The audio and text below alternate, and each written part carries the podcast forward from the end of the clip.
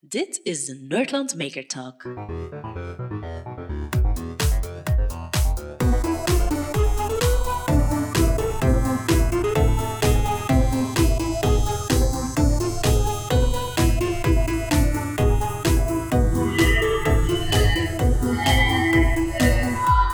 Voilà, we zitten hier weer al samen. Deze keer met Jan de Koster. En uiteraard weer Kurt ook weer erbij. Yes, Welkom, dag Jan. welkom hier in mijn eh, studio. ook, hè. Je Ja. studio, dat is hier een eh, geweldige makerspace met eigenlijk heel veel props en heel veel materiaal. En, en ehm, ja, het stikt hier van een robot. Want eigenlijk, dat is, degene, dat is hetgene waar je het meeste bekend voor bent, denk ik. Hè? ja, ik denk dat de laatste jaren eh, inderdaad probeer ik daar mee te profileren als de, de robotbouwer. Hè. Inderdaad. Jij bent ooit gestart meer met multimedia-achtige zaken, denk ik. En dan ben jij naar, naar robot design gegaan. En eh, op je LinkedIn ook ergens creative technology designer of zoiets. of is in die stijl ook op staan? Ja, LinkedIn heeft zijn eigen jargon natuurlijk, dus je moet daar eh, volgen. Wat. Maar ik ben inderdaad al veel langer bezig met maken van dingen dan puur de robots. Hè. Ja. De eerste robot die ik maakte, Yumi, die hier ook op de tafel staat, die is acht jaar, dit jaar wordt hij. Maar ik ben eigenlijk al 22 jaar professioneel bezig, zeker nu, 23 jaar, zoiets. Eind jaren 90 hè, ben, ik, eh, ben ik begonnen. En eigenlijk vind ik dat qua... In de kern van mijn job is dat nog altijd min of meer hetzelfde als toen. Dat is het maken van dingen. Ja, waar, waar, waar je juist mee begonnen dan? Of was zo je eerste stapjes in de professionele... Ja, dat waren Wereld. websites natuurlijk. Hè. Ja, ja, ja. Eh, dus eind jaren 90, eh, dat was voor de dotcom-bubble. Ik weet niet of dat, dat concept jullie bekend is, maar toen dacht iedereen, we gaan schatrijk worden met websites bouwen. Dat is Mhm. super cool. HTML is gemakkelijk om onder de knie te krijgen. En animated gifs. Ja, en, en allerlei... allee, Dan waren wij concurrent, want je hebt ook mijn eerste bedrijf in 97 rond web, webdesign PHP nog eh, in die stijl. ja, Schitterend. En eh, ja, ik heb in Antwerpen toen met een paar mensen eh, een firma opgericht. Ik zat, ik zat nog op school toen, een jaar daarvoor. Ehm, en wij, we hadden een werkgroep met drie gasten ehm, die, die het internet moest introduceren bij de studenten. Dus er waren vijf computers met Netscape op. En wij Mhm. deden workshops van, kijk, dat is het internet. Kijk, zo kun je surfen. En, eh, en dan hadden wij een avond georganiseerd eh, om, eh, met, met een paar sprekers, professionele mensen die al met dat internet bezig waren. En op het einde van die avond dacht ik van, ja, ik ga hier stoppen met, eh, met op school te zitten. Dat is wat ik moet, moet ik doen. Hè. Dat is wat ik, Mhm. Wa- waar mijn carrière moet starten, eh, websites maken. Tuurlijk, ja. Een paar jaar later waren er honderden firma's met hetzelfde bezig. En kwam de dotcom-bubbel ontplofte en onze firma ging, ging ten onder. Ehm, maar ik heb wel... ah, dat was de start van veel andere projecten eh, in, in multimedia, zoals dat toen heette. Hè. En een paar jaar daarna eh, ben ik dan in een reclamebureau beginnen werken en is dat deel van mijn carrière gestart. En was het dan van die website vooral het creatieve luikje of vooral het technische luikje van de website?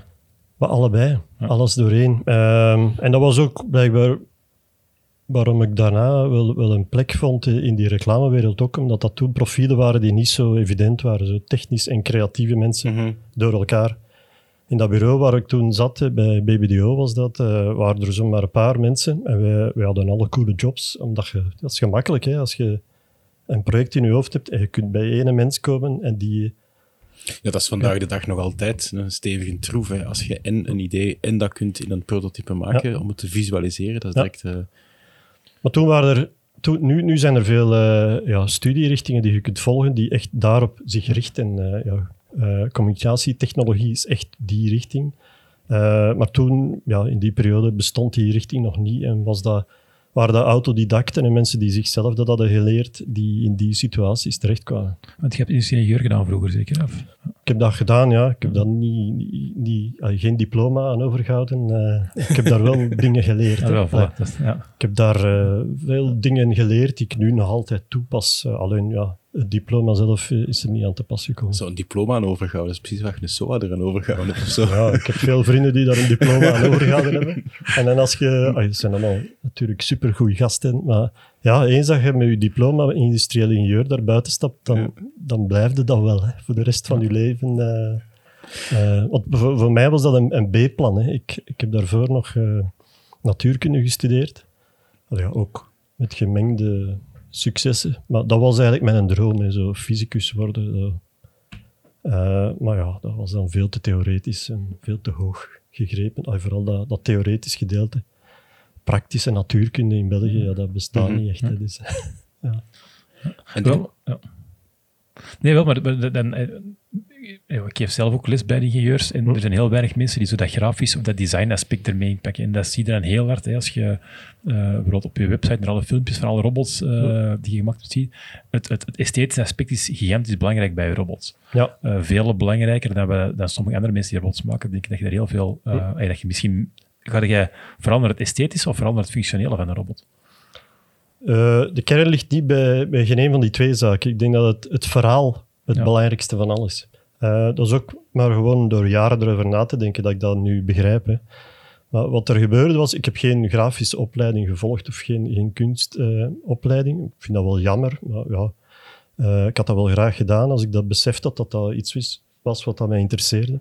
Maar wat er gebeurde was, toen ik meer multimedia projecten deed, eh, kwam ik ook bij games uit. Hè. Ik begon games te maken en, eh, en dat is tof als je een game kunt maken van A tot Z. hè. Dus technische, het grafische, maar ook het concept en het verhaal daarachter. En zo heb ik dus ontdekt dat character design, dus het ontwerpen, bedenken van figuurtjes die een verhaal meemaken, dat dat altijd de kern is van, van projecten waar ik, eh, wa- waar ik plezier aan heb.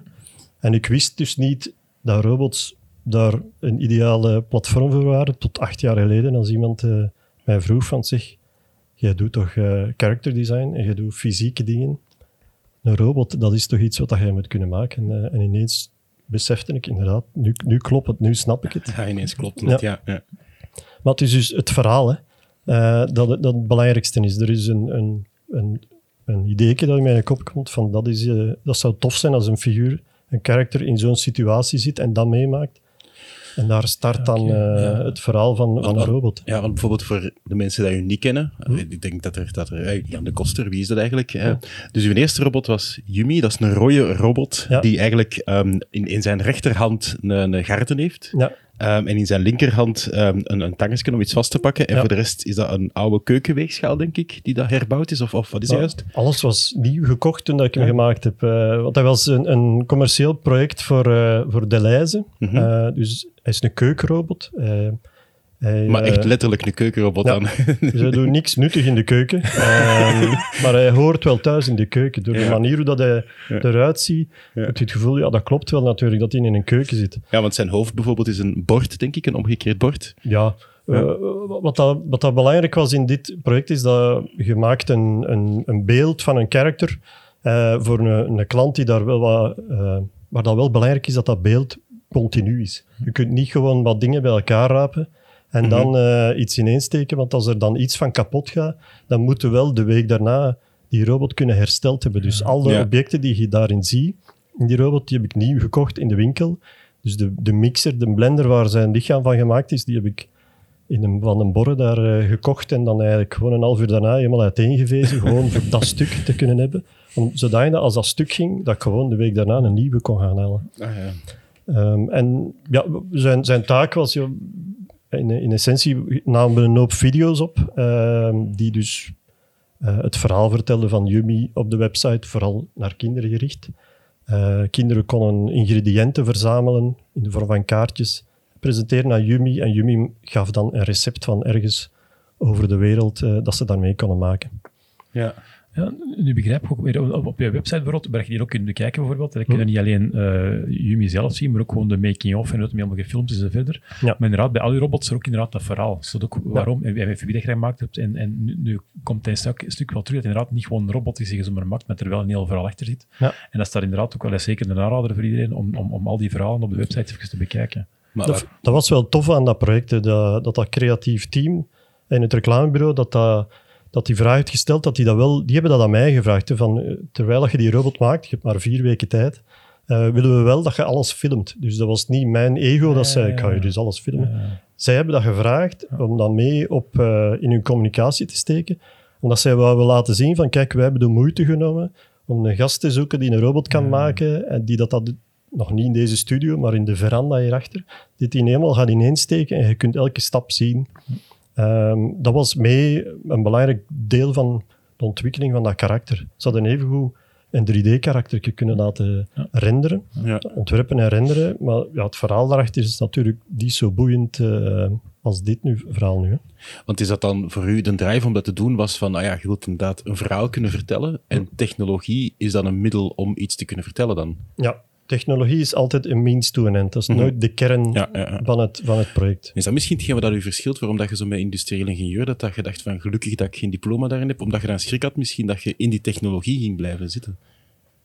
Ja, dat, dat is zo nooit echt... eh, ik probeer ook die strijd niet aan te gaan met mensen die meer eh, in, aan Nee, de niet. Het is, zitten, want dat, dat, dat geeft soms wel een beetje frictie in, in projecten waar je merkt van ja, het gaat hier niet over de, de 3D-printer of de, de kwaliteit van die 3D-printer. Het gaat over wat dat we daarmee gaan printen en wat Mhm. dat het eindresultaat gaat Ja, zijn. natuurlijk. De technologie Ja. daarachter mag nooit de.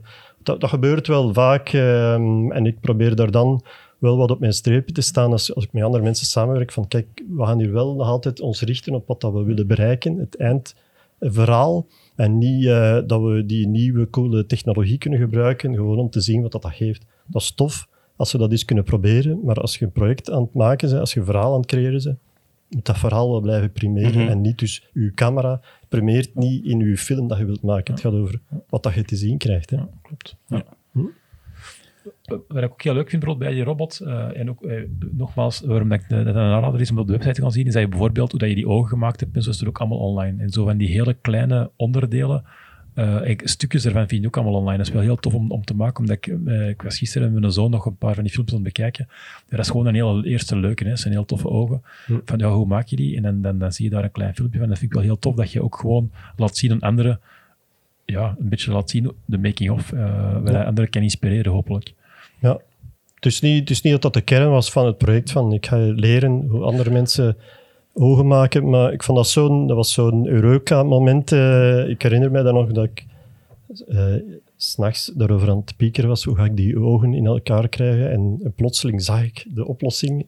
En dat was echt wel een, een, een, een moment eh, dat, ik wel, dat wel belangrijk was in heel die ontwikkeling. Want je ziet dan dat die ogen in heel veel andere robots nog zijn teruggekomen en dat ik dan wel daar nog heel veel mee gedaan heb achteraf. Maar dat was echt zo'n een mechanisch probleem dat eigenlijk eh, ja, dat me wel in de weg stond om, om zo die bepaalde look te krijgen. Ik wou wel dat soort ogen, dus die witte bol met die zwarte stip in. En Echt dat zo de die, cartoon-ogen, echt zo de... ja, Simpsons eh, Ja, eh, ogen of, of Muppets. hè. Voor mij zijn de Muppets nog een belangrijkere invloed, denk ik. Terecht. Om, om, dat, om, die, om dat beeld echt daarin te krijgen.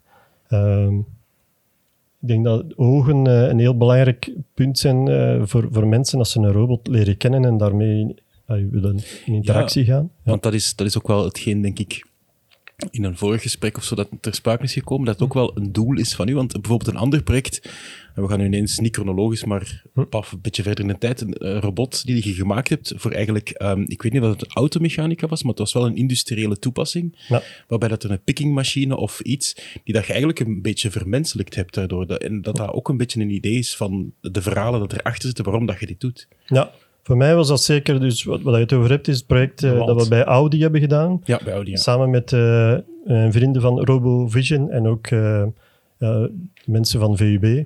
Ehm, en zij hebben, zij hebben een onderzoeksproject waar ze een, een, een cobot, dus een collaboratieve robot, op de Mhm. werkvloer hadden geplaatst. Ehm, en, en dat was de eerste die ze daar in, die, in die functie gezet hebben. Er staan 500 andere robots bij Audi in Brussel, die allemaal in een kooi zitten. En dat was zo de eerste cobot die ze daar gingen testen. Die was uitgebroken. Ja, en ehm, maar een cobot, je, de, je hebt dat in allerlei vormen, maar eigenlijk is dat nog altijd een gewone klassieke industriële robotarm, maar dan met wat moes rond. Eh, en die moes is niet gewoon van als je er tegenbotst, maar die, die je voelt ook dat er mensen in de buurt zijn. Mhm. Ik heb een goede een goeie vriendschap met de mensen van RoboVision, met eh, Jonathan Berte. Die kent de kern van mijn werk wel, hoe dat, dat zit met eh, het verhaal en dergelijke allemaal. En hij was in dat project aan het werk om, eh, om, om die robot echt te integreren en 3D-camera's te plaatsen, zodat, zodat die ook kon mensen ja, herkennen. Ehm, Maar en- niet alleen detecteren, maar ook herkennen van dit is Jan Ja. en de dag daarna dit is Piet en dit is dan terug Jan en zo. Ja. Het idee was dat zij een interface maakte die eh, gewoon de klassieke interface met knoppen zou vervangen, maar een natuurlijkere eh, interactie zou geven. Alsof dat het een collega was een collega, je ja, tegen vlees en bloed. tegen zegt. Ja. Ja. Dus die robot moet u herkennen van, ah, ja, dat zeg jij. Maar ook eh, handgebaren herkennen. Want er is heel veel lawaai in die hallen eh, daar, dus je kon niet gewoon praten. Hij ging handgebaren herkennen, dus een duim omhoog of omlaag. Het, het model van wagen, dus twee deurs, drie deurs, vijf deurs. Dat waren hun, hun taken. En dan op een gegeven moment ehm eh, beseften ze van, ja, we hebben hier eh, een project dat wel wat persaandacht gaat krijgen.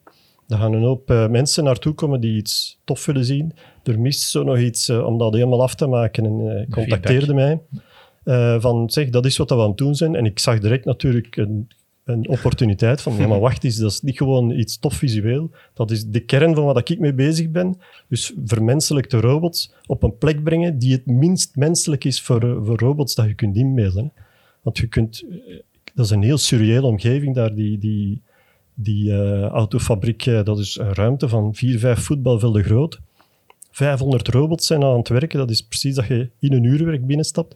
En er lopen twee, drie mensen rond. Ja, voor wie werken die mensen eigenlijk? Werken die eigenlijk voor de robots of werken de robots voor die mensen? Heel die verhouding van wie is hier... Het begint een beetje filosofisch te worden zelfs. Ja, ja. dat, dat was het eerste gevoel dat ik had als ik daar binnenstapte. En, van, ja. En dan heb ik eh, het karakter Walt eh, gecreëerd. eh, dus een gezicht en een nek die vooraan op die robot kan staan en waar je dus tegen kunt praten. Dus dat is eigenlijk het focuspunt waar je naar kijkt als je in interactie gaat met die robot.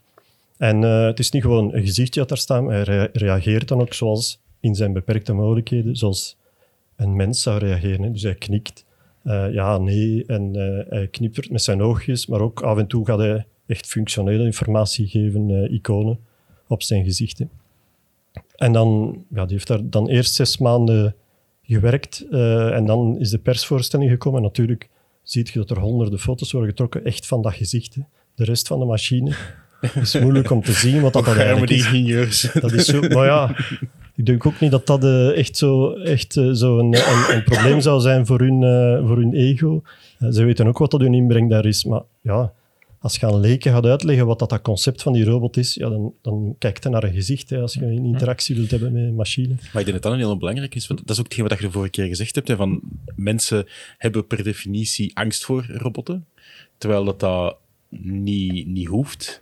En, en ah, ik herinner mij dat je de vorige keer gez- gezegd hebt dat, dat jij het als, als een beetje als taak zag om die angst te overwinnen. Om te zeggen van kijk, dat is menselijke interactie te gaan brengen in zo'n robotten. Maar in die afgelopen acht jaar dat ik daar met die robots bezig ben, is zo die angst dat is wel zo wat gevarieerd. En dat van, van Mhm. links naar rechts. Maar in het begin was dat heel prominent aanwezig. Dus als ik begon eh, te vertellen over, over Yumi, over mijn robots, dan was de reactie heel vaak, "Oeh, robots, ja, pas maar op. Die gaan de wereld overnemen. Dat is veranderd nu. Hè. Acht jaar is een lange tijd. hè, Maar toen was dat echt wel heel, heel prominent aanwezig. Ja, Zo, die voelde dat alsof dat veranderd is? Ik vind dat wel. Die vraag komt, die opmerking komt veel minder. Misschien Ja, kennen de mensen mij ook en zeggen ze, ja, daar moeten we niet mee afkomen met die kerel. Zou, zou, zou dat nu niet zo met AI en machine learning, dat die angst misschien toch teruggekomen is? Zo? Dat is abstracter geworden natuurlijk, omdat eh, toen was een robot eh, veel mechanischer. Mhm. Eh, terwijl Ja. het dan nu wat abstracter is geworden. En, en AI, inderdaad, die wereld van robots is binnengekomen, maar dat is niet zo tastbaar niet meer als, als vroeger. Hè. Vroeger was het een concept echt van, ja, dat is een machine, zoals de Terminator. Mhm. Dat gaat de wereld overnemen. En ik heb toen echt specifiek met dat, met dat doel eh, ja, een, een lezing gemaakt die ik dan op heel veel plaatsen ben, ben gaan geven. Over, kijk, als Yubi, dat zijn de andere robots intussen. Ehm, en ik denk, bij de kern van, de, van mijn verhaal was toen, denk ik, dat robots een creatief medium zijn. Ehm, zoals andere technische creatieve media. En, ehm, en het is doordat veel, een veel breder publiek, eh, creatieve mensen daarmee aan de slag gaan, dat je zult merken dat, dat, dat je geen schrik moet hebben van robots. Mhm. Dat die robots die we in films zien, dat die gemaakt zijn om angst eh, op te wekken, omdat dat een tof verhaal is. Omdat mensen graag spannende verhalen zien waar dat dingen mislopen. Maar als je een robot in het dagelijks leven tegenkomt, dan zijn dat niet allemaal Terminators. Dan heb je liefst dat dat robots zijn die, die een tof verhaal meebrengen, die er plezant uitzien. En daarom is dat belangrijk dat zoveel meer mensen zich daarmee gaan bezighouden. eh. en toen, acht jaar geleden, was dat zeker nog niet, niet het geval eh, dat, dat dat voor een breed publiek iets bereikbaar was. Van ik ga robots maken en ik, ik ga daar ergens iets mee te maken hebben. Nu is dat wel al veranderd. Ja. Denk dat er zo, de, de trend de voorbije jaren was heel veel naar eh, automatisering. Hè, dus waar het inderdaad robots mensen vervangen, terwijl het nu veel meer over augmentation gaat, waar het de robots en, en, en, en mensen samen iets kunnen gaan doen en misschien ook meerdere of nuttigere dingen kunnen gaan doen. Dat is wel een, een, een trendswitch die daar misschien mee een stukje in speelt. Ja, en die collabor- collaboratie, hè, dat is Ja. zeker ook eh, een, een belangrijke evolutie. Dat, dat, ge- dat was vroeger ondenkbaar en nu is dat heel vrij evident geworden, dat je naast een robot kunt werken. Ja. Want als je inderdaad terug naar, naar bal gaan, dus je had eigenlijk het systeem van RoboVision dat eigenlijk de interpretatie deed van, van de mensen via, via camera's. Hm. Die gaan dan op basis daarvan berekenen zij van wij moeten nu die interactie hebben. Hm. Wordt het dan naar uw robot doorgestuurd of, of waar is juist de intelligentie om die interpretatie te doen? Er is een centraal systeem dat eh, ja, met machine learning heeft geleerd wat, welke handgebaren Ja. wie geeft, welke gezichten dat zijn. Walt, mijn robot, komt daar eigenlijk bovenop en plugt daarop in als een UX-interface. Ja. Dus eh, zij doen alle intelligentie en, en zij vertellen aan mij van, kijk, Walt heeft die persoon herkend, dus doe jij nu uw ding. Dat is een deel van de uitdaging wel in dat, in dat project. Dat je moet eigenlijk kunnen inpluggen op een heel industrieel systeem, Ja. op een heel vreemde omgeving. Eh, dus ik, ik heb daar niet te veel eisen te stellen. Hè. Dat, is gewoon, dat zijn de omstandigheden. Ja. Eh, doe je ding. Als het niet lukt, zeg jij het eerste dat geschrapt wordt. Hè. Dat, want ja, zo'n cobot, eh, dat is een hele lange arm. Dus je moet je inbeelden dat die ja, een rijkwijde heeft van een anderhalve tot twee meter. Eh, dat is een heel zware machine, eh, alles bij elkaar. Als die tegen een mens botst, moet hij de minste trillingen kunnen waarnemen van, ja, hier is een mens, ik zal maar stoppen. Ja. Dus dat wil zeggen, de minste trillingen dat je aan die robot geeft, denkt hij, ik ben tegen iets gebotst. Dus als je daar een hoofd op zet, als Walt, en die draait met zijn nek en dat schudt wat te hard, ja, dan zegt hij, ja, ik ben gebotst tegen een mens. Dus dat was wel iets wat, dat, wel wat, eh, wat moeite heeft gevraagd in het begin om die te fine te fine-tunen van ja, dat hij niet zichzelf altijd eh, Ja, iets wijs maakte. Geen false positives de hele tijd. had, Ja. ja. Want dat gebeurde wel heel vaak. eh, dus door dat gewicht van dat, van dat hoofd dat erop staat, dat dan nog eens beweegt. Maar we hebben dat, al, dat is wel in orde gekomen. Dat is wel ook dankzij de goodwill van die ingenieurs die dat machine daar eh, in elkaar steken eh, om, om, ja, om te zeggen, we gaan dat in orde krijgen. Hè. We snappen dan niet helemaal dat gezichtje erop, maar we gaan toch ons best doen om dat voor elkaar te krijgen. En uiteindelijk snapte wel, denk ik wel, bijna iedereen van, ja, dat, dat, dat was een goed idee, dat klopt wel, dat verhaal. Eh, we gaan nu zien eh, waar dat dan naartoe gaat. Maar het was vooral een experiment. Hè. Het is niet dat al die robots nu gezichten Ja, krijgen. Want het is niet dat er, er navolging, dat er dan dat Ford en, en, en Ja. Renault en zo ook allemaal gebeld hebben voor, voor dat soort dingen, of niet? Ik ben blij dat ik die kans had. Hè, van, voilà, Ja. Ik heb het nu gedaan en eh, we hebben dat gedocumenteerd. Ik merkte al bij de persvoorstelling dat er direct al voorzichtigheid was van... want ik, ik daag natuurlijk eh, de publieke opinie daar wat uit. Vooral in de video die ik daarbij gemaakt heb van ja, Walt komt u een job hier afpakken. Hè. Dat, is, dat is wat dat hij komt doen. En dan liefst nog met een glimlach. Voilà, uw laatste drie die daar in het magazijn heel die ruimte rondlopen, Ja. ze gaan Ja. er ook aan. Het staat- het staat er gewoon letterlijk. hè. This robot Walt wants to take your job with a smile on his face. Ja, voilà. Dus daarom heb ik dat ook zo geschreven, dat dat, eh, dat, dat, dat, dat wat triggert. Maar natuurlijk, de eerste reactie van, eh, van de, de CEO daar was van, ja, dat wil nu niet zeggen dat er mensen gaan ontslagen worden. Dat, eh, Ja, maar, maar op die moment, eh, daardoor kregen we weer dat debat om, waardoor het de kans er is om duidelijk te maken van zie, het is collaboratie, het is niet overnemen. Inderdaad. Natuurlijk. Ja. natuurlijk. En ook eh, heel het idee dan, dan een, een menselijkere robot-interface eh, een heel interessante manier is om met machines te Ja. interageren. Ah, ja. Ik zou dat ook graag zien eh, op, eh, op een koffiezetmachine, dat je, dat je eh, ergens toekomt en dat Ja, je zegt, en dat is- ja, Dat is waar. Heb je daar nog andere voorbeelden van? van wat dat er in plaats van textuele feedback, wat dat het dan eigenlijk ja, hartjes of, of, of smiley's, wat dat- of een gezichtje. Want ik heb zo wel een aantal make-up projectjes gezien waarbij dat je bijvoorbeeld heel simpel een, eh, een bloempot van een plantje ja, en gewoon met een 8 op 8 LED-matrix displayke, waar dat puur een smileyke of een, of een setface opkomt, afhankelijk of dat de plant genoeg water heeft of niet. ja. En dat werkt veel beter. Ja, ik denk dat het probleem eh, wat, wat ligt bij ja, de, de kostprijs van die zaken vrij hoog is en dat ze daardoor in zo'n gimmick-sector terechtkomen. Ja. Natuurlijk, een Energie. industriële robotarm, ja, dat, is, dat is geen gimmick. Hè. Dat, is, dat is niet voor het grote publiek. Eh, dus daarmee hadden we, had ik geluk dat, dat daar ineens de stars aligned, dat daar een opportuniteit was om dat, om dat voor elkaar te krijgen.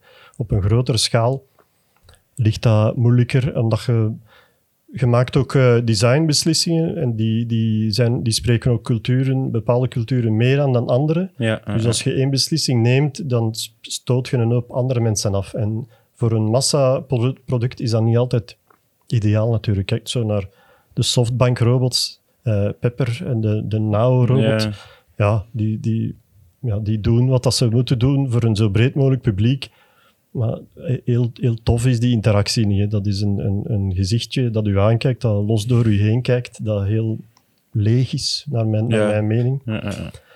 Uh, maar ja, dat is een product dat voor heel de wereld gemaakt is. Terwijl ik, ik als ik een robot maak en, een- en een bepaalde verhaal daarachter kies, ja, dan, is, dan blijft dat verhaal leidt mij. Hè. Dat- ik ga daar geen beslissingen nemen van wie gaat er dat van denken of wat gaat daarvan gedacht worden. Nee, dat is gewoon, dat verhaal ontwikkelt zich. En dat blijft het belangrijkste, dat verhaal. Ja, en of dat die nu commercieel eh, belang heeft of Mhm. niet, eh, dat, dat is voor mij ondergeschikt, zeker en vast. Ja, want dat was zo de, de indruk dat ik, dat ik van je had van, ja, Jan de Koster, ja, zeker, dat is zeker- zeker een, ma- een maker, maar is dat misschien ook wel een, een, een artiest, om het zo te zeggen, een, kunstenaar, omdat hij ook wel met hetgeen wat hij maakt Ja. meer wilt. Die wil een impressie achterlaten bij mensen, die wil iets, iets, een expressie uitlokken bij mensen en zo. Ja. Dat is zeker eh, goed gezegd. Ehm, ik heb het heel moeilijk met die labels eh, Mhm. om daar mijn weg in te vinden. Ja. Omdat ik zei da- daar straks al van, ik heb geen kunstonderwijs gevolgd. Eh, als ik dat wel had gevolgd, was ik waarschijnlijk nu gelabeld als kunstenaar die ook iets met elektronica deed. Eh, maar dat heb ik niet gedaan. Ik heb industriële studies gevolgd. Dus nu ben ik een, grotendeels een ingenieur die ook iets met kunst doet. Dus dat, Het is, dat ja, is heel moeilijk om daar de juiste... Ik probeer daar... Ja, je moet daar mee, mee werken met die labels, omdat je... Ja, dat is ook mijn, mijn beroep. Hè. Ik moet met iets- een verhaal, een uitleg naar buiten kunnen komen. Maar ik vind, ik vind dat heel moeilijk om, om met die labels om te gaan. eh. Eh, ik denk dat ik meer aan de kunstkant zit dan aan de ingenieurskant. Maar kan het zijn dat, dat, dat het doel van waarom dat je het doet, dat dat gewoon het belangrijkste is? Nou, Zoals je net ook zei, van die technologie is niet een doel aan zich. Nee, die technologie is om dingen te bouwen. ja. En die Ja. dingen te bouwen is dan eigenlijk een doel, eh eh, wacht, ja, is een middel om verhalen te kunnen vertellen. Inderdaad. De robots die ik maak, die... Ik, eh, het is tof dat die hier nu bij ons staan, maar ik heb het liefst dat ze in de wereld zijn. Hè, dat ze Mhm. met mensen in interactie gaan, dat ze rondtoeren. Want dat is hoe dat je je verhaal naar buiten brengt. Je kunt een beste boek van de wereld schrijven en dan in je schuif leggen. Maar Ja. wat, wat heb je er dan aan? Dat verhaal moet naar buiten komen. En mijn manier om een verhaal naar buiten te brengen, is de robots naar buiten sturen. Dus ik heb nu twee robots die, die, ja, die onderweg zijn. eh, dus, eh, Rachel, die doet momenteel eh, een, een theatertour met Nieuw Stedelijk Theater. Dat is een heel, heel knap stuk trouwens, van, uitgevoerd door Fien Leijzen. En het, het stuk gaat over eh, identiteit. Wat is identiteit? En ze heeft eh, voor dat stuk vijf, zes mensen geïnterviewd eh, en, en mij ook geïnterviewd. En ik heb dan verteld over wat identiteit is voor een robot hè, en hoe dat heel belangrijk is voor mij. En dan uiteindelijk zijn we erop gekomen, ja, misschien moet Rachel gewoon meegaan hè, op tour. En ze zit dus mee in, eh, in het decor achter en ze ja, kijkt waar rond. En, en dan de andere, eigenlijk haar, haar zus een beetje, Robin, ja, die is nu al vier jaar onderweg met de, de Hello Robot Ah, ja, tentoonstelling Ja, ook ja, die hele robot. Ja. van, eh, van Vitra. Ja. Eh, en dat is ook een tof verhaal, want ik probeer eh, elke keer als ze naar een andere stad gaan, probeer ik wel naar daar te gaan en daar, daar op zijn minst. En overleeft ze een beetje, want ze heeft al wat, wat slaag gehad en wat Ja, vingers ze heeft afgebroken. vooral en in, in België slaag gehad. Dat vond ik wel.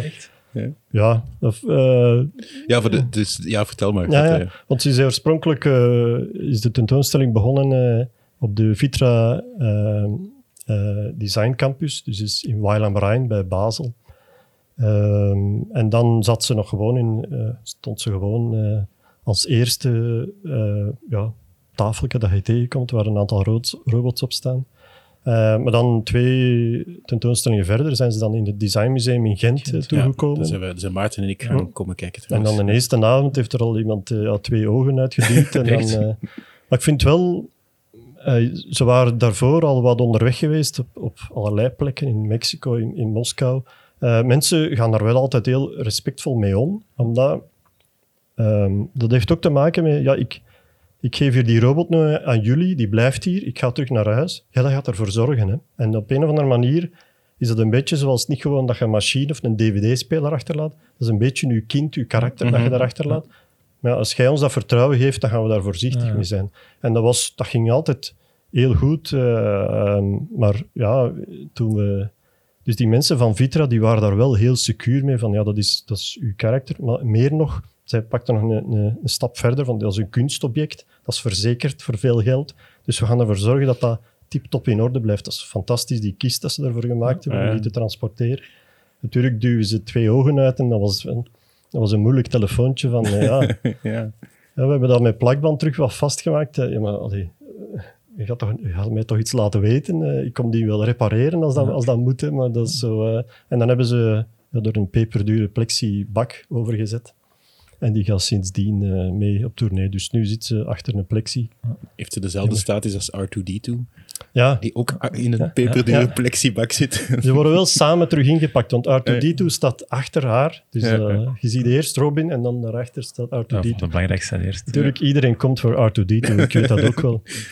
Maar dat is wel, eh, dat vind ik ook wel even als zijsprong, een- een heel, heel meta-stuk in dat verhaal. Want R2D2 die daar staat, dat is, dat is een, een officiële. Dus zo. Ja. Een officiële. Die komt uit een de collectie. Ja, Ja, die komt collectie dat- van... Ja, dat zei ze toch. Dat is echt een, een van de eerste, ah, van de vier dus, van de Ja. eerste film Ja. eh, ten die, hè, ja. Dus die komt uit George Lucas zijn eigen collectie. Elke keer als die wordt uitgepakt, dan moet, eh, dan moet er iemand van de George Lucas Foundation naar daar komen om die dus op zijn plaats te zetten. Inpakken mogen ze zelf, maar die moet er dus altijd bij zijn. Maar die staat daar dus in die kast daarachter. En dat wil dus zeggen dat al die foto's van celebrities die daar getrokken zijn bij Mhm. R2D2, dat die voorbij Robin zijn gepasseerd. Dus Ah. dat wil zeggen, Brent Spiner, Data, ja, die is voorbij Robin gegaan om naar die R2D2 te gaan kijken. Dat, is, dat vond ik... Als ik die foto zag op Twitter, dat was van ja, dus een, een hoop andere bekende mensen, ook Star Wars cast, die daar eh, naar zijn gaan kijken, omdat die ja, toch al verschillende landen in de wereld zijn geweest.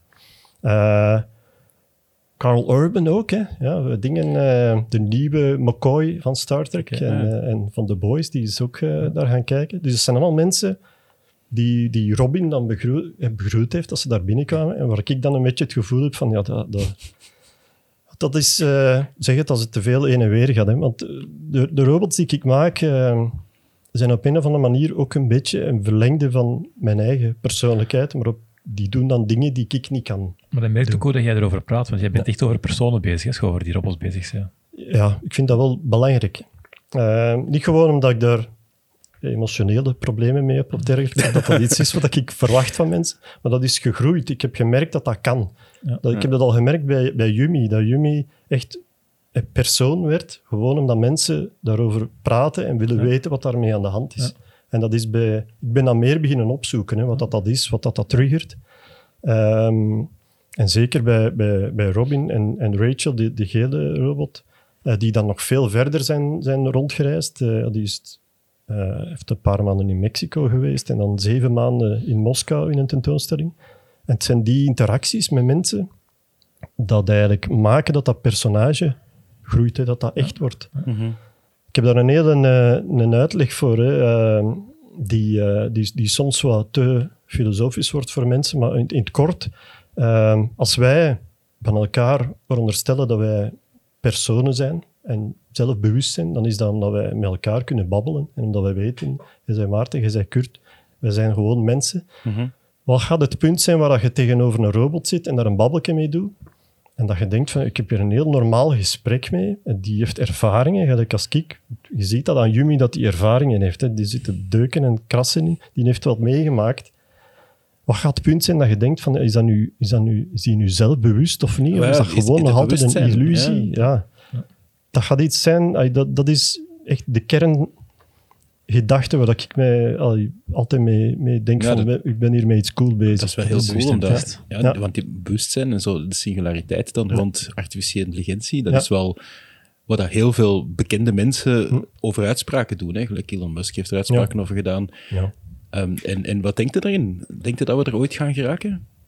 Maar op veel vlakken zijn we daar al gepasseerd, denk ik. Ja? Dat is geen punt. Hè. Eh, dat is een lijn, volgens mij, eh, of zelfs een vlak. eh, waar dat je, er zijn zoveel plekken in, in onze wereld waar dat je al lang vertrouwd bent en al lang geaccepteerd bent van ja, dat is een, een, een artificieel systeem dat mijn leven hier bepaalt. Denk Ja. er eens over na, hoeveel artificiële systemen Ja, ik ben er net bijvoorbeeld naar hier gereden en gewoon Ja. Waze opgezet en gedacht, ik vertrouw erop. En dan Ja. gedacht, nee, toch niet. Er liep eh, twee weken geleden eh, een, een gast met een karretje met 100 eh, telefoons eh, door Berlijn. En die maakte een file. Eh, om, om, omdat Waze dacht van, ja, daar rijden 100 Ja. auto's tegelijk heel traag door de straat, maar Uh-huh. eigenlijk had hij 100 telefoons in een karretje gelegd. Ja, de- die Waze, ik, eh, dat, is, dat is iets wat ons leven dicteert. Hè, eh, Mhm. Op een of andere manier. Dat is heel praktisch, gewoon, we rijden rond. Maar denk aan de financiële markt. Absoluut. Nog- Denk aan eh, verkeersleidings, denk aan weersystemen die geanalyseerd worden. Dat zijn dingen die echt ons leven dicteren. En waar we van denken, ja, whatever. Denk aan Facebook. Hè. Denk aan eh, de Mhm. manier hoe dat de Facebook-content gepresenteerd wordt aan ons. Waar Facebook soms zelf niet goed weet eh, hoe die algoritmes in elkaar zitten. Maar is dat, is dat echt al... Want om singulariteit te bereiken, misschien is het gewoon een, een, een, een semantische discussie of zo, maar zo, het feit dat bewustzijn, dat dat met een doel, dat er een systeem daarover nadenkt en zegt van ik ga ze een keer nu zo sturen, Ja. daar zijn we dan toch nog niet, denk ik. Het, Nee. zijn, het zijn puur automatisch, het is eigenlijk een doorgedreven vorm van automatisering dat er is. Ja. Dat is zo. Maar het gaat ook over welke rol dat, dat speelt in ons dagelijks leven, in Mhm. onze cultuur, vind ik. Ehm, het gaat over het gevoel dat je daar als cultuur, als mens, als individu over hebt, of ook als groep. Hè. Hoe bekijk je dat als een robot een bepaalde rol begint te spelen, of een personage een rol begint te spelen in ons leven? Is dat dan puur iets mechanisch?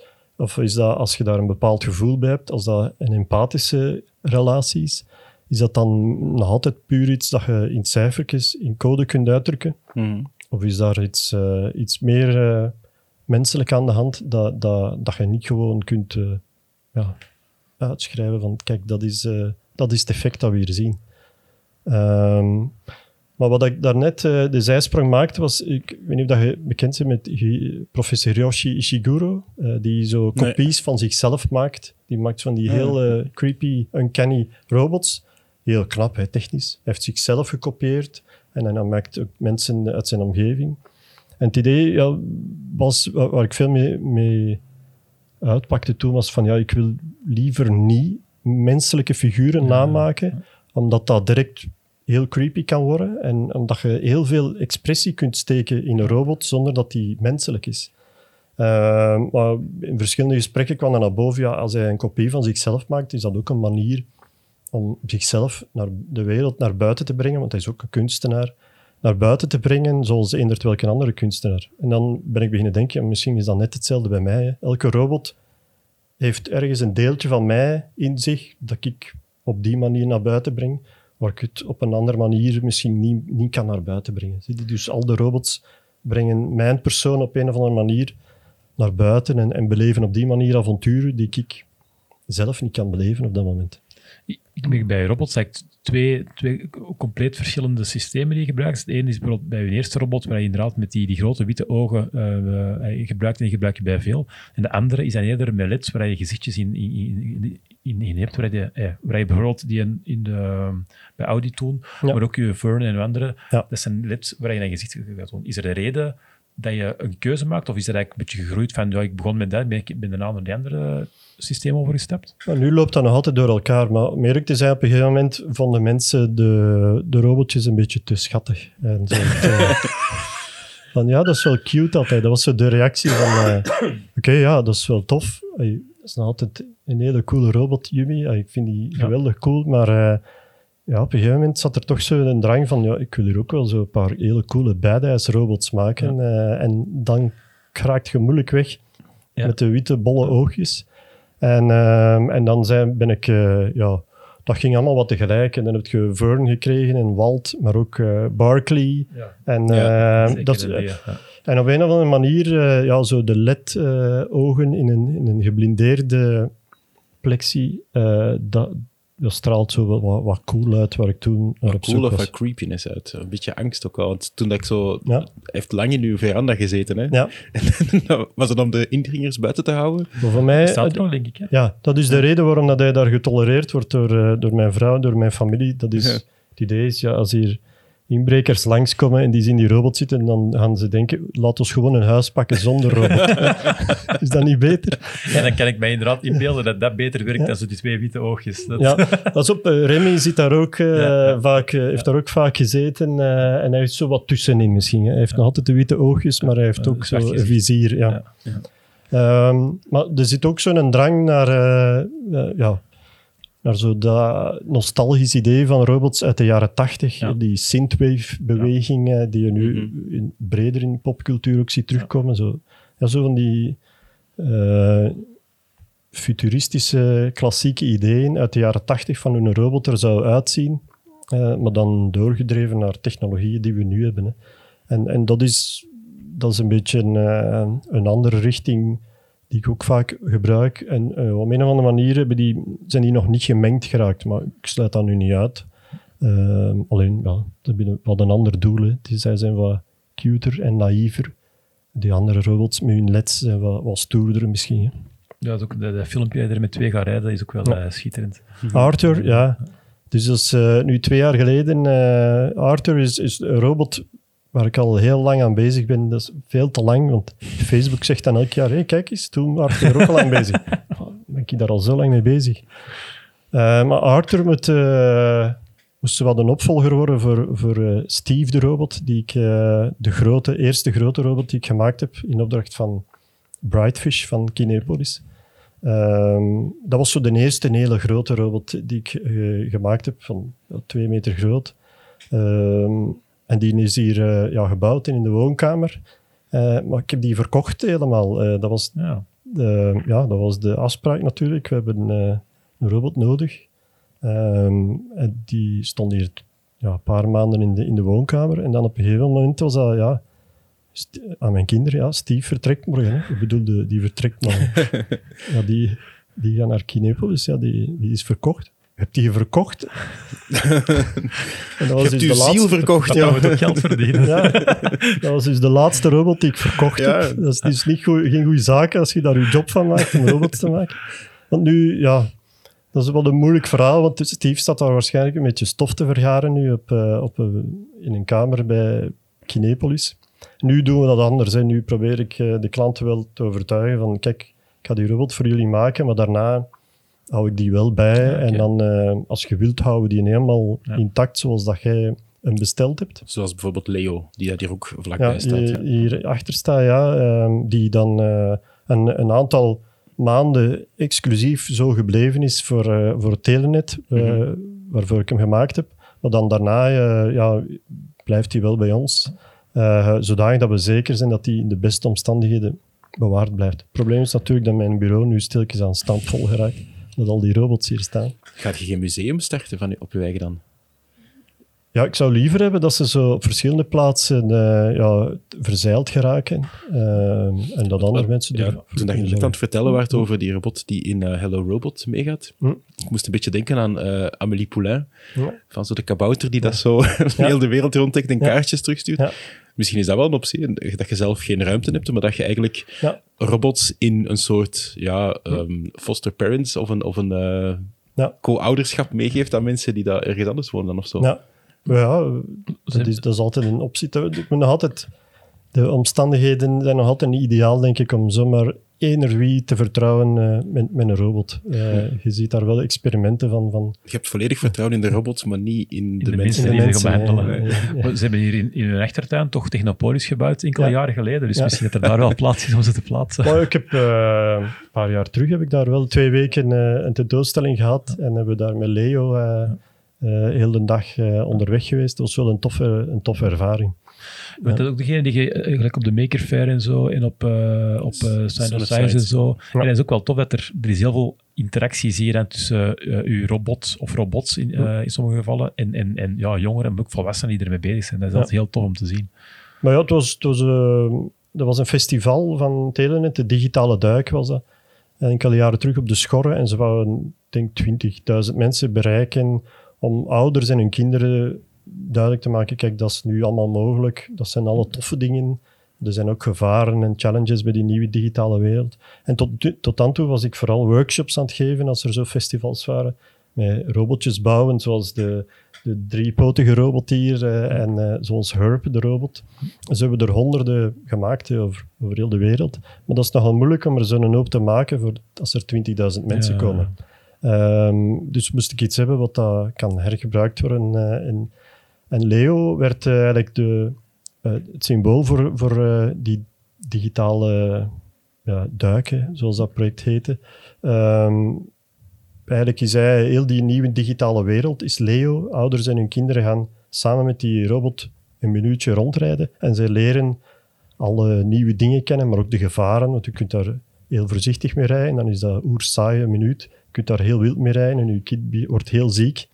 Eh, een minuut lang, maar als ouder heb je het plezant gehad. En alle, heel dat spectrum daartussen, eh, eh, die honderden teams dat er zijn doorgeweest, je ziet alles passeren. want sommigen bereiden zich voor. Je hebt, moet eigenlijk vier objecten zoeken in die arena. Ja, je ziet ze gewoon liggen, maar je moet ze gaan pakken en naar een veilige zone brengen. En, en sommige ouders zitten zich voor te bereiden in de wachtrij. Gaan dat zo we gaan naar die, we gaan naar die. En anderen die zeggen, ah ja, gaan een robot besturen. Ja, doe jij dat maar. Nee, nee, het is wel de bedoeling dat je zelf als ouder, samen met je kinderen, die challenge hier doet. eh. en dat is dan ook mijn garantie dat ze de robot niet te hard kapot rijden, dat, Ja. dat hun eigen kinderen daarin zitten. eh, Ja, dat is, dat dat is is mijn... eh, geen ogen uit punken en zo. Onder het pand, ja. Ja. Ja, en die andere robotjes die hier bij ons staan, dat zijn degenen die ook op Fightcamp eh, gebruikt zijn, denk ik. Hè? Ehm, ja, Eh, die- De eerste gepimpte versie ervan. Wel, de origineel had ik een aantal jaar geleden zo'n een versie gemaakt van de... Dat is een open source robotplatformpje die onder Otto en Zoe eh, in de wereld rondgaat. Dat was een 3D-print robotje. Dus 10 centimeter hoog. Ik heb daar die schaal maal 2,5 eh, gedaan, eh, zodat we ze konden laseren. Ehm, en dat was een project dat ik wou doen met, met mijn studenten toen ik les gaf aan eh, EHB in Brussel. Ehm, omdat ik dat, die vier servo's, dat is eigenlijk de simpelste manier waarmee dat je een stappende beweging eigenlijk Ja, kunt maken. ja, we kijken nu eigenlijk naar de, de usual robots, zijn het zeker, hè? Ze hebben allerlei... eh, ja, ja, ja de, de robotjes hier. De ja, robotjes hier, hè, de vijf kleuren van de usual de- suspects. de- ja. nee, ik heb ze de reservoir bots genoemd. Ah, de Reservoir bots. Ja. Ja, ja, sorry, ja, ja, tuurlijk. Ja. Reservoir bots, ja. met de Omdat- Mr. Pink en Mr. Green. En, dat ze allemaal hun kleur hebben. Ja, en eens, ik wou dan de eerste robot definiëren. Ze hebben allemaal hun eigen parameters. Ja, dat is dan Mr. White. En dan Mr. White, dat triggert bij mij direct Harvey Keitel, Reservoir Dogs. Al de rest van de robots hadden hun naam. Mr. Pink is daar dan bij. En dan, ja. Ze hebben ze allemaal hun naam eh, gekregen. eh. dat is dan ook schitterend dat mijn kinderen dan direct daarmee aan de slag gaan met dat concept. Die hebben die film natuurlijk niet gezien. Die hebben geen idee wat er allemaal gebeurt. Hoeveel oren dat er worden afgesneden. Maar het is eh, een cool eh, eh, aanknopings, eh, aanknopingspunt om, eh, om, om dan dat verhaal van die robots mee te ontwikkelen. En die zijn dus gebaseerd op dat heel eenvoudig open source platform met vier servos. Ja. Om, Dus ik heb, dat om, te ik heb dat omgezet naar een, een platform dat je kunt laseren. Want dat, zo'n robot printen, ja, dat duurt veel te lang. Voor, En Mhm. je kunt er ook weinig mee, eh, mee, mee gaan doen achteraf, behalve dat, dat model zo wat aanpassen. Als je dat lasert, ja, dan konden al mijn studenten hun eigen stukken eh, gaan ontwerpen zelfs. Hè, zolang dat dan mechanisch wat blijft kloppen. Ja. Ehm, dus ik heb dat twee eh, schooljaren gedaan, denk ik. eh, en dan telkens waren dat heel gevarieerde robots die daaruit kwamen. Maar nu dus voor een, een gastcollege dat ik vorige week heb gegeven, heb ik ze dan een beetje gepimpt en ook armen gegeven, zodat de. Beweging nog iets eh, interessanter wordt. Met vier extra servos, dus twee Ja. per arm er nog een keer bij. Het is niet dat Ja. de handen kunnen bewegen, maar wel een schoudergewricht en, en Ja. een, eh, een bovenarm. Ja, inderdaad. En dat geeft al eh, wat meer expressie. eh. de, de oefening van die robots is, dat zijn niet de beste en de meest efficiënte stappende robots. Hè. Maar het is wel een, de eenvoudigste manier om een robot te doen stappen echt zonder wielen. En Ja, dus ook om te leren wat alle problemen daarmee zijn. Dat is eigenlijk gecontroleerd vallen hè, dat die doet. Dat is leunen op één been en dan vallen naar je ander been. Het is wel een stapbeweging. En het is heel interessant, eh, zeker bij, bij studenten die dan eh, communicatietechnologie studeren, die zijn heel vaak op hun computer in een virtuele wereld bezig. En nu ineens heb je iets mechanisch met gewicht eh, dat moet stappen. En alle natuurkunde dat erbij komt te kijken. Ja. Want eigenlijk komt het dan een beetje Ja. terug. Hè? Eigenlijk die, eh. Want dat is, dat is ja, eens dat iets gewicht krijgt eh, en dat je met de beperkingen van, van je motor zit, dan, dan begin je pas te beseffen wat er komt kijken in de, in de Mhm. echte wereld. Hè. Ik heb inderdaad ook zo de eerste robot die ik zelf gemaakt heb, was zo'n een, een, een hexapod, maar is uh, ja. in het begin ook veel te klein, dat we zijn veel te zwaar voor en opnieuw ja. moeten maken. Maar ook gewoon de inverse kinetics die je moet gaan berekenen, omdat in het begin programmeerde hij verkeerd. Ja, die, die, die motortjes tegen elkaar. Ik heb op Flightcamp zelf problemen met mensen bij deze gezien, dat die inderdaad, ja, dan begin je tegen elkaar te doen, want ja, er zit geen feedback op, dus die blijven gewoon doen wat jij die mooi programmeert. Ja, op Frightcamp uh, was, er, was er wat een interpretatie inderdaad van die robotjes ook, van die originele. Maar ja, ik denk dat het was natuurlijk geen Arduino dat daarin zat, want Ja. dat was wel financieel moeilijk haalbaar om iedereen een. Arduino te geven. Ehm, dus eh, maar het had wel tof geweest als we dan een dansende robots hadden gehad tijdens het Mhm. kamp. Maar uiteindelijk hebben we wel een danswedstrijd gehad met eh, eh, toch acht deelnemers nog tijdens het kamp zelf. Hè. Ja, daar- ik, heb er zelf ook geprobeerd om in elkaar te steken. En het was, ehm, ja, quite a challenge. Het was eigenlijk redelijk frustrerend dat hem, ja, ik weet niet hoe het kwam, maar hij zat in elkaar en je zet hem aan en hij trok zijn eigen direct terug Ja. kapot eigenlijk. Nu, bij de deze, eh, als je echt met een Arduino werkt, eh, is, dat, is het redelijk eh, haalbaar, denk ik. Ah, ik. Ik steek die, heb ik Mhm. alle vijf op een halve dag in elkaar gestoken. Als, de studenten dat op, eh, ja, op een weektijd in elkaar krijgen, ik denk dat het al wel oké zit. Alleen, ja, het moet allemaal niet super gemakkelijk zijn. Het is de bedoeling dat je, je iets leert onderweg. En dat is, dat, dat is gewoon, eh, gewoon, dat is een Arduino met dan een PWM, of, of welk shieldje zit daarop voor die servos aan laten sturen? Ja, dus een servo shield dat daarop Ja. zit, omdat dat ja, gewoon praktisch heel tof is, eh, dat je gewoon je servos ergens in plugt. Ja, Dus ik vind dat wel tof om met die shields te werken. Want Yumi die, die heeft geen shields. Hè. Die, eh, daar heb ik alle servos nog eh, per poort eh, individueel aangestuurd. Die werkt nog altijd zo. Die, toen wist ik nog niet dat shields eigenlijk het antwoord op al die dingen waren. Maar die shields zijn wel praktisch op dat vlak. dus een servo shield van, van Adafruit en dan plugt je je servos daarin. Wat Ja. ik wel... ja, ik heb toen in een tijd gekozen om een of andere reden voor de Genuino's 101. En dat leek toen een heel tof eh, alternatief, maar eigenlijk ja, ze zijn daar ook al mee gestopt, denk ik. eh. Mhm. Dat heeft wat, eh, wat problemen, eh, die, die 101. En al die robots zijn die eh, allemaal vrij deterministisch geprogrammeerd? Of, of zijn, er, een- zijn er een aantal? Uiteraard, ja, een D die stuurt op basis van de aansturing die je zelf doet. De D's, ik neem aan, ik zie er wel iets van, van, eh, van een infraroodsensor op zeker. Ehm, bij, de, bij de andere, bij de eerste die je gemaakt hebt, is er een, een vooraf gedefinieerd iets? Of kun je die besturen? Of hoe, hoe gebe- gebeurt die interactie Ik vind, ik vind dat heel tof om met toch noties van vrije wil te werken Ja. daarin. Eh, omdat Yumi, die moest ik dus acteren eh, op een soundstage en die heeft 16 motoren. Dus ik had zo 16 sliders, dat is eigenlijk niet haalbaar voor één persoon om die te acteren. Dus dan, dan ben ik al begonnen met van, ja, je moet daar animatie in programmeren, maar slash vrije wil geven op Ja. bepaalde zaken, zodat dat je niet elk elementje zelf moet besturen. Dus zijn hoofd, zijn ogen, gaat hij allemaal zelf beslissen. Echt heel belangrijke dingen die voor de scène belangrijk zijn, dat ik dan bedienen, die armen. Hier bij die kleine stappende robotjes wil dat zeggen, ja, ze hebben die sensor. Eh, als ze iets zien, dan gaan ze kiezen tussen een aantal acties, eh, afhankelijk van eh, hoe, hoe dichtbij dat het obstakel is. En, eh, en ja, vrij willen, een aantal verschillende acties. Dus dat wil zeggen, achteruit stappen, links of rechts draaien, te lang blijven achteruit stappen bijvoorbeeld, of, of gewoon zodat je chaos krijgt op den duur, dat je niet meer ziet wat het patroon is. Er is En vrijwel wil je dan zeggen dat, dat er random een actie wordt functies. gekozen. Ja. ik vind dat niet... niet ja, voor, voor mij is vrij wil random. Hè. Ik heb, ik heb juist toevallig eh, vandaag in mijn les eh, een half uurtje uitgebreid over wat is random. Ja. En het feit dat random eigenlijk toch, toch deterministisch is. Daar Ja. vonden mij een sinusitis goed erover babbelen.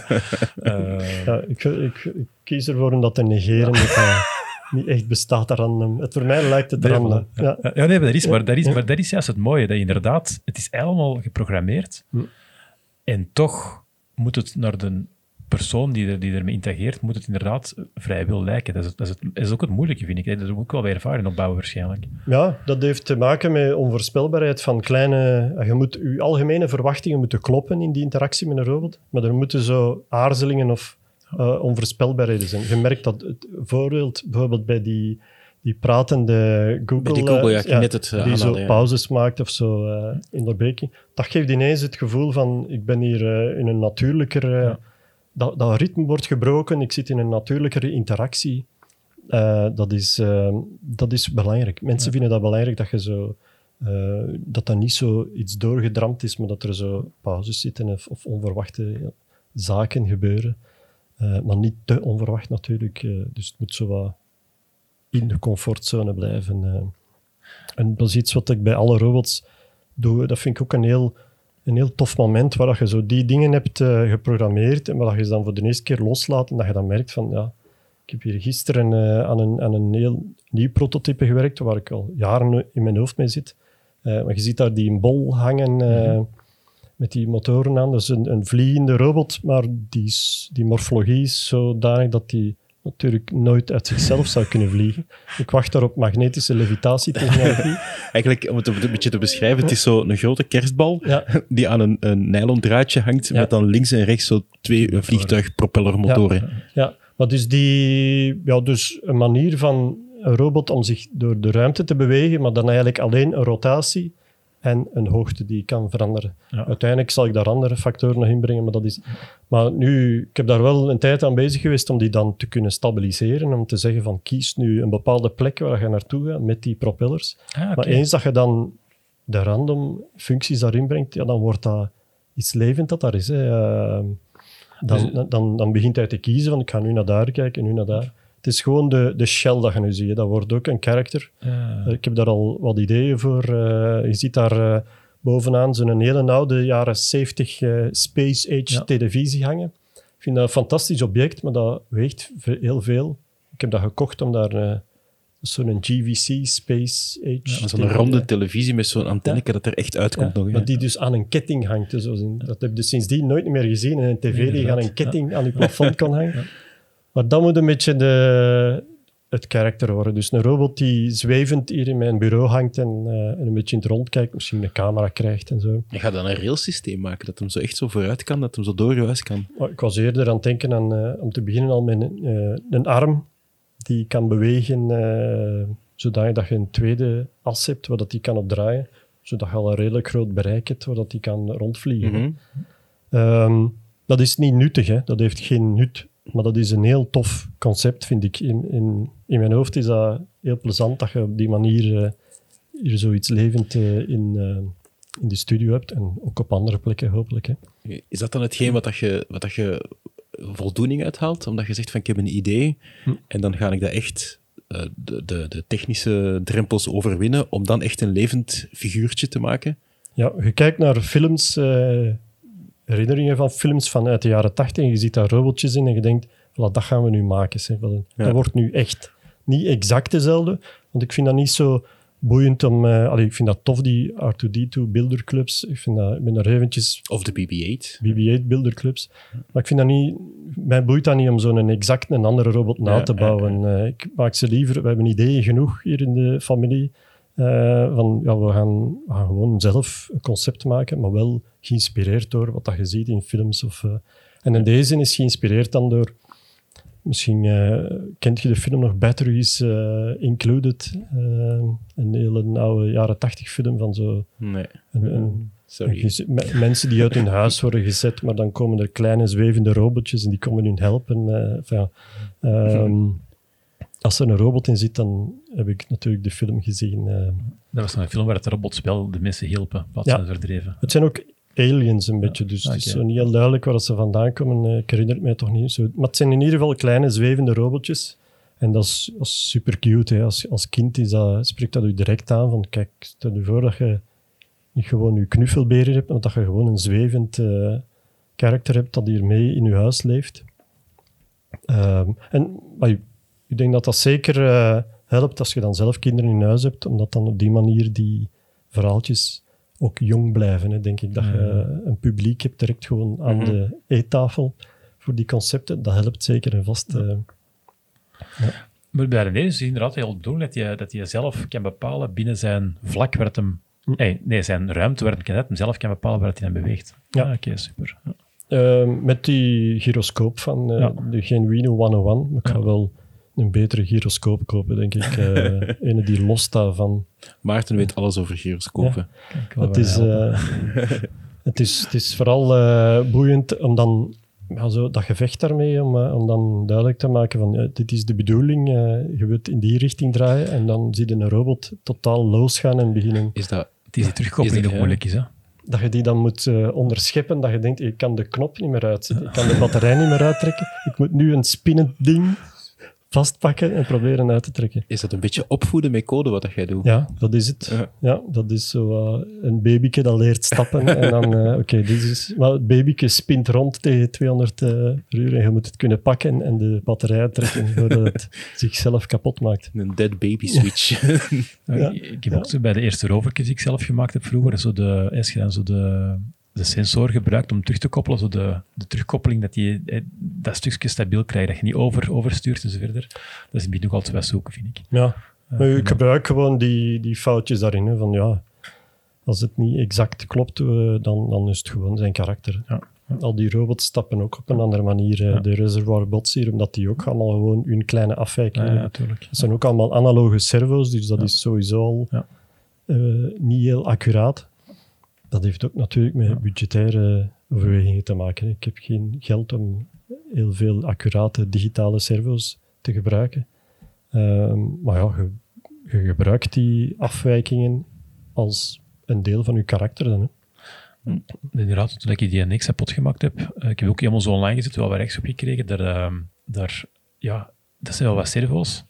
Dat was toch zo mijn dertiende maand die er, die er doorgegaan was, gewoon servo's voor die robot. Ja. Dat staat nu ergens op mijn kast. Ik ben nu zo begonnen met, een, eh, met die open source humanoid, eh, zo ben ik met de hand begonnen. Eh, die 3D-print humanoid. Om gewoon eens- InMove. Ja, dan die. Ja. Om gewoon met mijn zoon zo eens te proberen waar het dat is. Ja. Maar inderdaad, toen je de rest zei van eh, 3D-printen, dat kost wel wat tijd. inderdaad. Die Ja. helemaal printen, dat gaan we niet doen. Dat is geen optie. Eh, 3D-printen, dat is echt voor, voor de kleine dingen aan elkaar te zetten. Maar dat is nooit een heel groot stuk van, eh, van de robot, omdat dat ook te traag gaat, dat proces. eh. Maar laseren eh, of andere objecten gebruiken vind ik wel eh, interessanter. Dat moet vooruit gaan. Ik kan daar zo geen twee dagen pauze in pakken om te zien of dat het in de juiste richting gaat. Ja. Maar dat zie je inderdaad. Hè. Ik ben een robot aan het kijken waar je inderdaad gewoon twee helmen gebruikt hebt als, eh als epauletten of als schouderdingen. Ja. En dat is heel leuk dat je eigenlijk, als je, hey, als je kijkt naar de robot de eerste keer, dan krijg je een impressie van het individu. En het leuke is, als je dan blijft doorkijken, dan begin je de stukken te herkennen. Ja. En dat is wel heel, dat is wel heel plezant. Ja, is de bedoeling, eh, als, heel de, als de robot volledig geassembleerd is, dat dat blendt natuurlijk. Dat je Ja. dat niet meer is effectief ziet. Maar bij deze robot ziet je eigenlijk alleen maar de schouderstukken eh, al af. eh, dus dan, dan valt dat wel op. Maar bij Leo bijvoorbeeld eh, ja, blenden al die stukken eh, hopelijk in elkaar en zie je niet meer dat dat allemaal autobumpers eh, geweest zijn. Hè. Dat, dat is allemaal eh, door elkaar gelopen. en fietskabels. En fietsremmen. Ja, inderdaad. Ehm, ik, ik was twee weken voor eh, dat, dat de robot helemaal moest klaar zijn, dat ik nog geen eh, shell, eigenlijk geen, geen bekleding van de robot. En dan ben ik bij een autokerkhof eh, gepasseerd en dacht ik, ik wil er een autobumper. Hè. Dat is iets symmetrisch. En de man van het autokerk, ah, het autorecyclagebedrijf heet dat tegenwoordig. Die recycleren alle kleine onderdelen, motoren, alle kleine vijzjes en, en, en stukken. Alleen autobumpers, die vermalen ze. Dat wordt gewoon ru- ruwe plastic terug. Dus achter dat kot lagen 500 autobumpers op een stapel. En hij zei tegen mij de magische woorden, pak maar mee wat dat je wilt. dus ik ben dan met een, met een dox een camionet gaan halen en teruggekomen. En wat zei uw vrouw toen? Ja, inderdaad. Dat was de volgende stap in het verhaal. Plots lag de tuin hier vol autobumpers. De kinderen vonden dat geweldig tof. Een bumper is iets tof, hè. dat is symmetrisch. Je kunt dat gewoon in twee zagen en je hebt twee gelijke stukken. Ehm, en je kunt dat gelukkig daarna nog terug kwijt eh, in het recyclagecenter. Dus dat was nu geen ramp. Maar dat is super materiaal om mee te werken. eh, Maar dat, dat, wat dat je nu zegt, is ook iets wat dat heel vaak terugkomt, omdat we ook andere makers uiteraard ook interviewen. Zo het, het, het kijken naar materiaal en dat willen recycleren vanuit een projectje of vanuit een idee van ik ga dat een nieuw leven geven, dat is iets wat dat toch wel alle mensen die dat wel geïnterviewd hebben, wel op een manier eh, samenbrengt. Dat was hoe het bij Yumi begonnen was, hè, met de, de rode robot, omdat ik ja, geen tijd had om al die stukken van nul te maken. Dus ik moest gewoon in de winkel gaan kijken, wat, wat zie ik hier dat past bij een robot. Eh, en meestal, als je een budget hebt en weinig tijd, wil dat ook zeggen dat je veel eh, backup plannen creëert. En dat je een hele hoop dingen koopt, wat ik dan daarna mee experimenteer in andere projecten. Je koopt een hele hoop spullen en uit al die dingen zie je dan ineens... Dat is een beetje zoals een sculptuur dan maken. Hè. Je begint die dingen op elkaar te stapelen. Ik heb zo foto's uit de conceptfase waar ik zo een paar vuilbakken opeen zet. Eh, en dat, dat was dan de eerste Yumi. Ehm, maar je, ja, dat maakt wel dat je daarna, als je in keukenwinkels of andere winkels binnenkomt, dat je overal robotonderdelen ziet. Hè. En dat je overal ook de vijzekjes ziet om ze open te vijzen, dat je kunt zeggen, ah, deze frontplaatje ga ik pakken en dan... Ja, dus zo, ja, zo shiny, ronde, coole objecten. Dingen die al een coole vorm hadden, los van hun robotonderdeel bestaan. eh, ja, dat valt dan wel direct op. Hè. En dan, eh, dat maakt ook wel dat mijn bureau hier vol gestampt zit met allemaal stuff waar ik ooit eens een robot mee ga maken. Dat is En dat je niet wilt weggooien natuurlijk. Nee, dat gaat niet. Maar je ziet inderdaad heel veel ronde dingen hè, bij, bij hoofden bij jou, dat je daar heel hard voor kiest. Ja, Yumi was, eh, was heel vierkant nog qua, qua hoofd. eh, maar dat was vooral ook omdat dat er al een aanzet was gegeven van kijk, dat is de richting waar we willen uitgaan. En ook, dat kon ik toen gemakkelijk laten plooien en laseren. Eh, maar inderdaad, die ronde objecten, ik weet dan niet eh, waar dat, vandaan komt. eh. Eh, ik vind dat tof, eh, ja, tof om op die manier een robot op te bouwen. Dat is niet altijd de gemakkelijkste manier, hè, want eh, dat maakt meestal als je een schone, perfecte bol hebt, daar kunnen niet in, hè, daar kunnen niet openvijzen, Ja, er zijn geen gaatjes aan. Dus eh, Maar dat wil zeggen bij de D dan, waar je dan die autobumpers hebt voor gaan halen, dat je eigenlijk die eigenlijk bijna helemaal af hebt. Hm. En dat je pas op einde zoiets hebt van, en zo gaan we die afwerken. Dat, dat, Ja. dat je dat... Dat je dus eigenlijk je proces ook gewoon, je, je gang gewoon laat gaan en zoiets hebt van, dat lossen we later wel op. ik besef dat dat wel een luxe positie is voor mij, dat mijn klanten mij laten doen. Ja. Ja. want dus die hebben die robot gezien de dag van het festival. Maar wat dat ze wel zien is van, ja, die, die gast doet dat al twintig jaar, tuurlijk. die Ja, maakt al ja. acht jaar robots. Ja. We zien al die andere robots. Ja. Ik heb nog nooit een robot gemaakt waar ik niet achter sta, waar Ja. ik denk van, dat is de meest crappy robot ooit. De- Dat zien mensen ook hopelijk wel van, als die een robot maakt, maakt hij die in de eerste plaats voor Ja. zichzelf. En wij zijn blij dat, hem, dat we hem mogen gebruiken en hem ervoor mogen betalen. Zo kunnen we dat ook bekijken. Oh, Maar ik vind dat, vind dat, ik vind dat tof dat, dat ze mij die vrijheid geven. eh, want anders zou het moeilijk zijn voor mij om die robot, zoals Leo, op, op die korte tijd in elkaar te steken. Ja. Je komt daar gewoon... Een stuk leven, passie in zitten. Dat, dat, dat karakter van die Leo groeit, dat was tijdens een zomervakantie. En, eh, en, en ja, je hebt het vertrouwen van ja, binnen twee weken moet die robot daar zijn, maar hoe? Ik herinner mij bij Leo dat er een fase was waar ik naar reusachtige plantenpotten aan het kijken was in het tuincentrum. Hetzelfde geld zat ik hier nu met een hele plantenpotten, zo, van die plastieke gegoten, plastic, eh, ja, hoge, Ja, ronde ja, dingen die je dan in twee kunt snijden. Of zo ook eh, dakkoffers is ook gepasseerd, zo, van die skibakken die Ja. voor, op, voor op je auto te zetten, zo licht materiaal. Ik ben wel blij dat de autobumpers gepasseerd zijn, want anders zit ik hier met een hele hoop andere stuff hier nog. Ja, dus toeval is wel een belangrijk element. Eh, dat je op een gegeven moment op een idee komt en dat je merkt van dat zou hier de oplossing kunnen zijn. Al die robots zouden er helemaal anders kunnen uitzien. Mhm. Het is niet dat ik op voorhand echt een plan heb. Dat is iets wat organisch groeit. Ja. We proberen met die podcast ook zo'n beetje een antwoord te geven op de zoektocht naar wat is nu een maker. Ja. We weten al, we hebben al eigenlijk beseft dat dat niet in vakjes geduwd moet worden. Dat is absoluut perfect. Maar zo inderdaad, zo het zoeken naar, of een open blik vooral naar de werkelijkheid kijken, om, om u te laten inspireren Ja. in functie van, ik heb hier een probleem wat ik mijn eigen opgelegd heb, of wat ik van een klant gekregen heb, om dat te overwinnen. Dat is iets wat, ook- wat dat heel vaak terugkomt. Ja. En dat is, dat is wel heel cool. En zo geen plan willen maken, dat hebben we ook al een paar keer gekregen, maar wel, laat maar op ons afkomen en dan zien we wel wat we ermee doen, om dan tot een heel cool project te komen waar we volledig achter kunnen staan. Maar ik rationaliseer dat ook, het feit dat je geen plan kunt maken. Vaak is er gewoon geen tijd. Ja, En dan kun je niet heel die fase doorlopen van, dan moet de robot al gemaakt zijn, voordat je een prototype en een plan hebt, om hem dan nog eens opnieuw te maken. Dat gaat meestal niet. Hè. nee, nee. Dus dat moet sneller vooruit gaan. eh, en dus is dat een manier hoe dat ik daar moet in werken. Eh, en vaak, eh, ik denk dat dat los van de robots al jaren daarvoor mijn manier van werken was. Van gewoon, mensen kwamen bij mij van, we hebben hier iets speciaal en we hebben waarschijnlijk niet zo heel veel tijd. Als, het- als er heel veel tijd is en dan moet het in de puntjes uitgedacht zijn, dan gaan ze gewoon naar andere mensen. Dan gaan ze naar een ingenieurs, een studiebureau. als het heel rap moest gaan en zo gewoon, ja, we hebben hier een vaag idee en we moeten morgen iets presenteren, dan kwamen ze bij mij terecht. En dan moet daar Ja. niet altijd een uitgewerkt plan bij zijn, dan moet er eerder de ambitie zijn die- om dat, dat af te hebben, om daar morgen Ja, iets te ja, hebben. ja. En op die manier werkt dat nu nog vaak. En ik, ver- ik vergelijk dat vaak met van, ja, ze, ja, ze kopen eigenlijk dat risico af. Hè. Ze denken van, we hebben hier iets niet helemaal onder controle, maar we moeten iets hebben op een festival volgende week. We gaan dat risico doorverkopen aan Jan de Koster en we geven die geld en dan, hebben we dat, dan is dat van ons plateau af en dan is het zijn probleem. En, dan, eh, en ik vind dat niet erg. Ik Nee, voel mij daar wel comfortabel in, in zo'n situaties. Dus, Ja. ja. En als je aan een nieuwe robot begint, wat zijn de dingen die je er zelf wilt uithalen? Is dat van, ik wil eens iets nieuws proberen, of, of, of, of, of ik wil mezelf uitdagen, of, wat zijn zo de, de zaken die je zelf triggeren? Ja, dat is, dat is moeilijk om te zeggen bij zo... Ik ga dan terug naar het character design. Hè. Op een gegeven moment heb je een idee van... Dat, zou, dat is een gevoel of een situatie voor een karakter dat wel interessant is. Dat is moeilijk om te vatten, misschien als je in die, in die, die wereld wat zit, maar dat karakter neemt u mee. Dat begint tegen u te praten. Ehm, niet, niet letterlijk, maar gewoon... Er, er is iets ontstaan, een idee voor een verhaal.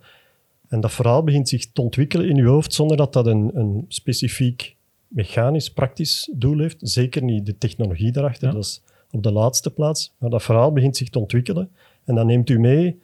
Eh, en, en ja, van het een komt het ander, eh, totdat, er, eh, totdat je denkt van, dat is wel een toffe richting. Ik vind dit, dat geeft mij een plezant gevoel als ik de robot op die manier bezig zie. Je creëert ook de, de motivatie van, ik wil hier een robot bouwen. Maar wat, wat dat daarin komt voor de rest qua, qua recept, dat is iets wat dat eigenlijk ontstaat terwijl je daaraan bezig bent. Dat is ook iets wat ik als zijnoot, wat ik wel vaak bij studenten ook wil teweegbrengen. Dat je wel het vertrouwen hebt van, je gaat een robot maken. Allee, je kunt dat. Als je dan niet van overtuigd bent, dan, Ja, dan dan, lukt het sowieso dan lukt niet, dat ja. niet.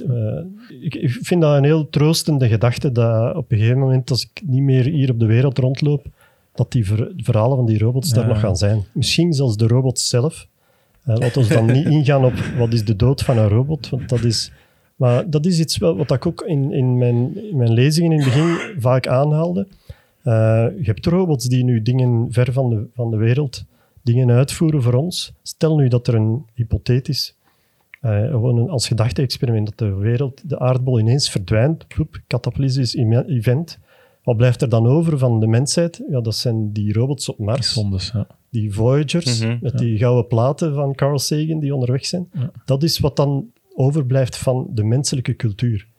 En daar, daar, daar zie ik heel veel potentieel in in de nabije toekomst. Dat mensen daar, zeker ook filosofen, gaan over nadenken. Hoe kunnen we hier de menselijke cultuur en onze waarden eigenlijk veiligstellen voor events in de toekomst? En dat gaat waarschijnlijk onder de vorm zijn van cultuur die je naar buiten brengt, met die gouden plaat. Daar heb je altijd een platenspeler Ja, voor nodig, ja. die dat je dan moet ineensteken. Terwijl als je dat allemaal in één, eh één simpele agent kunt steken, dus een robot die zelf onderweg gaat, kunt een robot nu ineensteken die gerust een paar tienduizend jaar gaat overleven in de void of space. Hè. Allee, je kunt, daar, kunt daar rekening mee houden dat die, dat die onderweg is en dat die nergens gaat toekomen. eh, en Mhm. dan op die andere wereld dat die toekomen, gaan ze dan een heel fantastisch science fiction verhaal daar kunnen over schrijven. Dus een wereld toe, Elon Musk heeft dus weer een keer gelanceerd. Hè? een Ja, wel, maar-. Dan moeten we zien dat in Berkeley ik in de volgende Tesla door de Ja, wordt ja. Berkeley is inderdaad niet gemaakt als meest, eh, meest eh, vriendelijke persoon. Hij is een agent, hè. hij moet gewoon eh, ernst. eh, Orde handhaven. Hij zat mee in de tentoonstelling bij Technopolis, maar ze hebben hem dan in een kot geschoven omdat hij de kindjes bang maakte.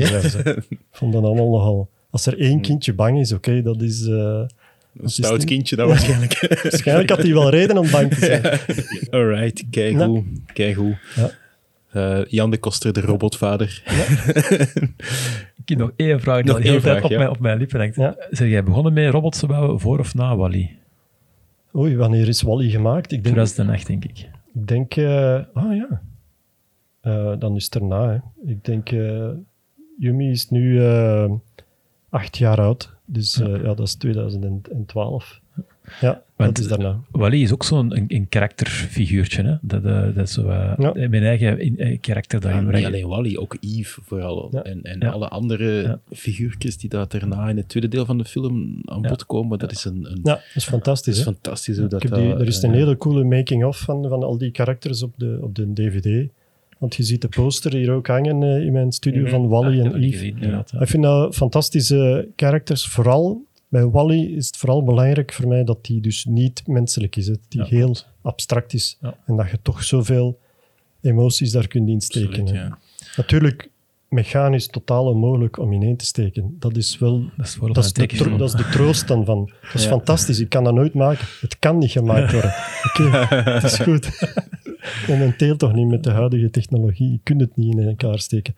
Ook, ook Eve, hè, dus het zwevende hoofd, dat is een beetje ook het idee van, eh, van de, de vliegende bal dat we daar hadden. Ja, ja. Dat is ook iets wat in mijn hoofd zit. En op het moment dat die magnetische levitatie een beetje handelbaarder wordt, dan ga ik dat wel eens ineensteken. Het idee van zo Ja. de torso met een zwevend hoofd boven. eh, Ja, het, is al haalbaar, maar inderdaad zo een beperkt afstandbaar natuurlijk. Ja. Ja. En eh, het zal nog niet simpel zijn om het gecontroleerd te krijgen. nee, en ja, je moet eh, dus de gewichtsbeperking. Hè. Ik weet niet Ja. dat ik dat onder de. Je kunt nu al tot 500 gram gaan, Ja. denk ik.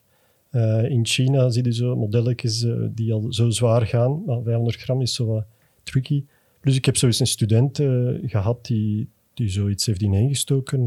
Er gebeuren wel veel. Het kan wel snel kapot gaan. Allee, je moet, dat zijn heel krachtige magnetische velden waar je mee werkt. Ja. Je kunt ook gemakkelijk je telefoon en je USB-sticks en zo kapot maken. Dus is Ja, iets om heel aandachtig mee om te gaan. en als je daar dan nog eens eh, accelerometers en gyroscopen op wilt hebben die dan nog werken, dat wordt heel moeilijk.